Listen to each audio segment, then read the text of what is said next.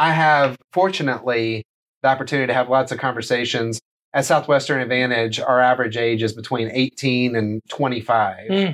And you know, psychologically, that is where most people make their decision of Oh, what yeah. they believe Yeah. work ethic, whether the world owes them Mm. something or whether they're going to work and earn their living. And they psychologically form a lot Mm. of things during that time.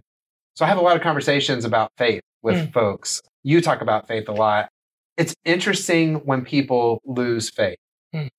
And I think there's a lot of people with the coronavirus and wanting to blame Mm. things, blame Yeah. God. If somebody lost a loved one and they lose faith because they think God did something, what is your thought currently of what is going on in the world where someone would stop going to church or lose faith? And let me just pause there and then I have a few more questions to follow up with that. So the phrase stop going to church is an interesting phrase, right? So you have to define the word church. Some define the word church as those who are followers of Christ or of God or a certain faith tradition. And some would call that attending a service on a Sunday. Mm-hmm. So those are two different phrases that are often used interchangeably. So we'd have to kind of define that. And I think that's relevant to my next response, which is I'm having lots of those conversations too. I think Barna put out a stat recently that said a third of the people who previously were attending services on a Sunday at an organized church will no longer do so post pandemic. At least that's the feedback. People are like, yeah, I didn't go and I didn't get struck by lightning. Turns out I think God still loves me and I don't have to show up at a service on a Sunday. And we're in the South, so that's a, even a little bit more of a predominant tradition or ritual that's baked into some of the ways of being down in the South for those who are people of faith. So I, I think all those things are interesting as you frame up this idea. They're people of faith or their identity is to be a people of faith. Well, it's a great delineation as well, right? So Mhm. both. Yeah. So people who attend church services tend to fit both categories. Mhm. So when I interact with people who are like, "Hey, I stopped going, obviously because the churches were closed, and I'm not, I haven't gone back yet, and I'm not sure where I'm going." It's usually around some of it's the political piece because some churches have taken hard political stances. So there's that. I've heard from quite a few people too that go, I actually just don't want to do the political thing. I'm bombarded with it, with it all the time. Is there an organized group of people called the church that gather together that actually avoid the political thing? Because I just want a reprieve. But if so, how? How do you navigate that thing? Because if you have masks or don't have masks, are you already kind of saying something without saying something? So this is a really interesting era for groups of people who have organized as the church. There's a lot of deconstruction going on, especially with Zoomers and millennials who are saying, I'm not sure I see the world the way my parents did. To me, the advent of the internet and the ability to access information dramatically shifted everything.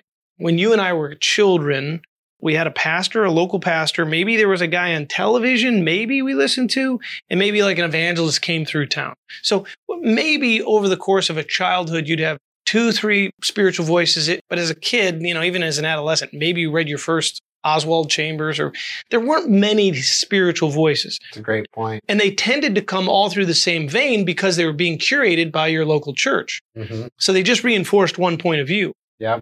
Up until what, 20, 30 years ago, that was just the common experience in America. And if you really wanted to get crazy, you went to the library and tried to find some book on something, right? I mean, mm-hmm. there was no such thing as an internet. Which I'm sure all the 12 year old kids did. Yeah, which they didn't, right? So so your faith was very very curated curated by probably your parents, maybe a grandparent Yep. and your local church. Yep. Highly curated, all very similar.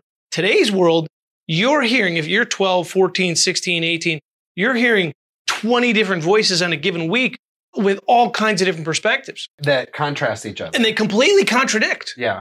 So, and I think this is one of the superpowers of these younger generations is synchronicity. They're able to take disparate thoughts, quantum physics and psychology and neurobiology and Christianity and Hinduism, like, oh yeah, that fits there. And like they're putting together going, well, I think there's a lot of this is the same languaging. And some of that's quite beautiful. Where I'm finding people at a crisis is when they go, I've lost my faith in the system. So uh, Catholic or Protestant, or then some specific denomination. I or we, we have this happening in our mastermind. One of the guys grew up, I don't even know what you would call it, strict. Uh, yeah, yeah, traditional, very conservative. Would that be fundamentalist. Baptist? Like, uh, yeah, that could so- be. Yeah, yeah. Fundamentalist. Fundamentalist. yeah. And uh, watching him interact with the rest of the guys about, do you guys believe this? And we're all like, I mean, no, but yes. And he's like, it's gonna take me a minute, you know. and- and Yeah. it's like his whole We're life, watching it in real time. real time. Yeah. He's he's going through this. I guess He's deconstructing Yeah, what what was handed to him is a faith system that now no longer makes sense. that's right. And most of that system was built around an angry God hmm who was generally judge- displeased with him, Judgmental. very judgmental. Yeah. And again, I would say he was probably fed an image that's way more like Zeus than a God who's holding all things together, right? Yeah, like It- the it- Old Testament. Yeah, he's just this know, God out there. Yeah. So he's having this deconstruction and going, this doesn't make sense to me. If God's this angry, how is he got how is he love itself? Mhm. These two things don't seem to so he's working all that out in real time. He's a great example of where so many folks are. I now have in real time, I can Google any thought. Mhm. Well, there's this theory of Christianity. There's this theory in Hinduism. There's this theory in Well, it's In Islam. Uh, is it a term now? Universalism. Yeah, sure. Yeah, which And- it's been around for a long time, but that's that synchronicity, or some people would say pluralism. Yeah. Especially if you're fundamentalist, you would be very concerned. This is a pluralistic way of looking at the world. I like synch- synchronistic because I actually think there's a benefit to it. If you got a lot of fear, you'd call it probably pluralism. If you can see the benefit, and I, I, I there, there certainly are pros and cons to the whole thing, right? Mhm. And most of us, our way of being, this comes from psychology, is most of us tend to swing the pendulum. If we were super fundamentalist conservatives, we tend to swing the pendulum all the way over here, like for screw all that. I'm going to be wide open. Mhm. And then it starts to come back. Well, that didn't work either because it's just another form of fundamentalism. Mhm. And uh, things start to swing back. And, and life is really about trying to let Yeah. that thing finally. I'm, I'm going to be atheist. Yeah, You know. yeah. Uh, yeah. I had that conversation three days ago with a guy who, uh, hey, my dad's a pastor, my grandfather's a pastor, my uncle's a pastor. I'm done with the whole thing. I'm an atheist now. Yep, I've had that one multiple times recently. I'll, with most atheists, I'll just say to them, well, would you agree that there's something transcendent about life? And there's something that's otherworldly or mysterious that's hard to describe. And even most atheists will go, yeah, there's something else out there. Okay. Well, let's work from there. Mhm. So I would call that spiritual, you whatever language you might use for it. But there's something actually beyond us. If, if you can work with that, we might have some interesting conversations about what I call spirituality, what you might call quantum theory or something else, the nature of reality. And what I discover is that a lot of times it's all different languaging, but we're talking about the same God. Mhm. Or inside like religious systems, we're not talking about the same God at all. Yes, This God you're describing, I don't know him. that's right. Like I've never experienced him. So that's what I'm experiencing in faith is there's this real deconstruction. What I'm hearing you say throughout that is if it was your parents, if it was a pastor, or even these books and audios and Yeah, videos yeah, people yeah. can see, people putting their faith in people seems to be at the root of a lot of the problem because people will let you down. Mhm. I've heard this one a lot. My dad was a deacon in the church Mhm. and then he beat me and he Mhm. was an alcoholic. Mhm. That I, I bet I've heard a dozen Same, times same. and and then that's it. That's the end of the story.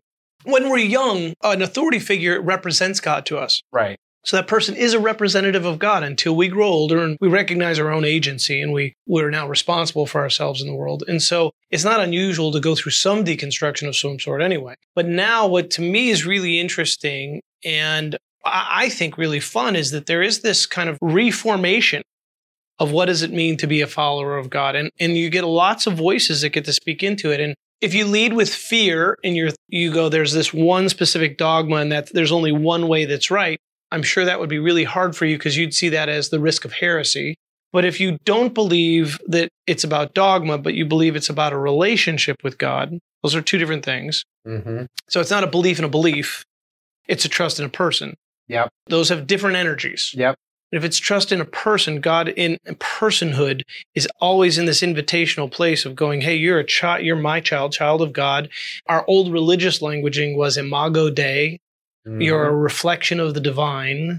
So there is something in you. You're a light of the world. Now, interestingly, again, scientifically, energetically, we're 99.99 to the 15th power or something. We're an exchange of energy.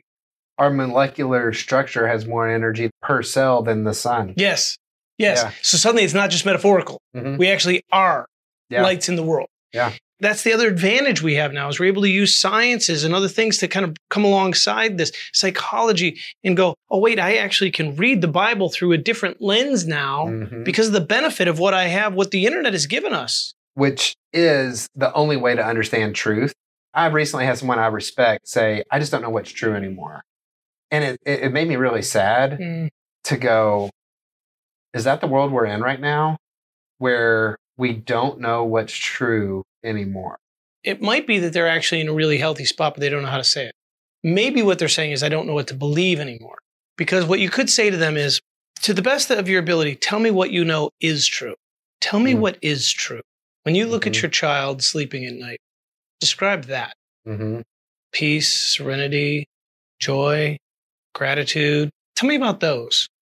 Get them moving that direction and then say, Did that come from you? Is that fully from you? Or do you think that's connected to something else? Well, I think maybe that's somehow it comes in me when I'm aligned in this thing, or maybe when I'm in this space. Oh, so you have to kind of be aligned with the thing. What's the thing? Could we, for a working, just for the conversation, could we use a working title? God? Yeah. Okay. When I'm aligned with God, I have a, a different sense of gratitude and peace and serenity. And how, describe some of what's happening in you when you do that. Well, peace, love, joy, long suffering, goodness. Oh, so the fruit of the spirit. hmm So that's what it is to be aligned in Christ. Your your actual true nature. Yeah. Oh, so that's what's true. Yeah. So that's what it means to be in relationship with God. Notice we didn't go to dogma. We didn't re- recite the Nicene Creed. Yep. Like what's true is what's deeply relational, and mm-hmm. most people actually are more tuned into it than they know. And what's hilarious is if you kept going and said what's not true, it would be judgment, shame, guilt. Yes. And then you could flip open the Bible and be like, oh yeah, it's Yep, right there. it is. Yeah. so you see, what what I think people are pushing against is the pressure they feel from religious systems to conform to one system of dogma, Yep. And they're going, it doesn't make sense to them I, anymore. I would say that and a person.